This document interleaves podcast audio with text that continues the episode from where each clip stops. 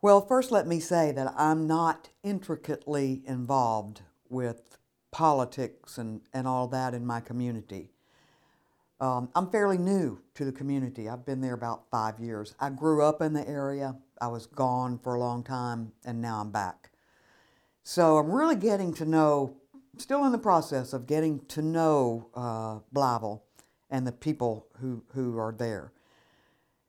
But from what I see, my perception is that the Republicans work together and the Democrats work together, but they don't, you know, they don't uh, cross the aisle, so to speak.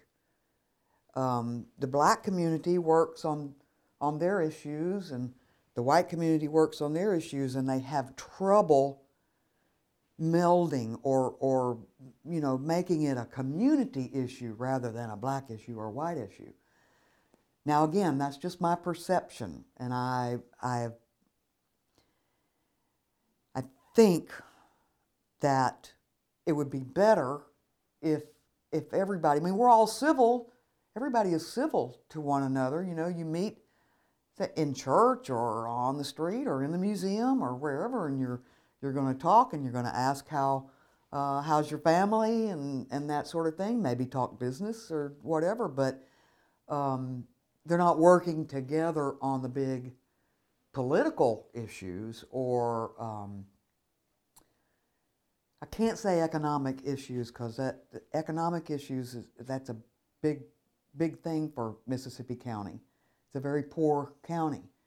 Um, we struggle all the time with joblessness and uh, poverty.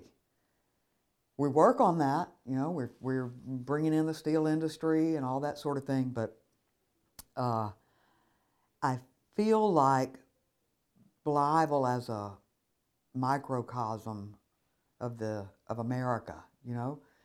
If we were working together, if, if, if we could find common ground, but it doesn't seem as though people are trying to find common ground. It seems as though this person is just full steam ahead on, on his stuff. And this person is full steam ahead on his stuff. And, and they're just going in opposite directions, and there's never any crossover. Now, again, that's just my perception, but maybe that'll change. That'd be good.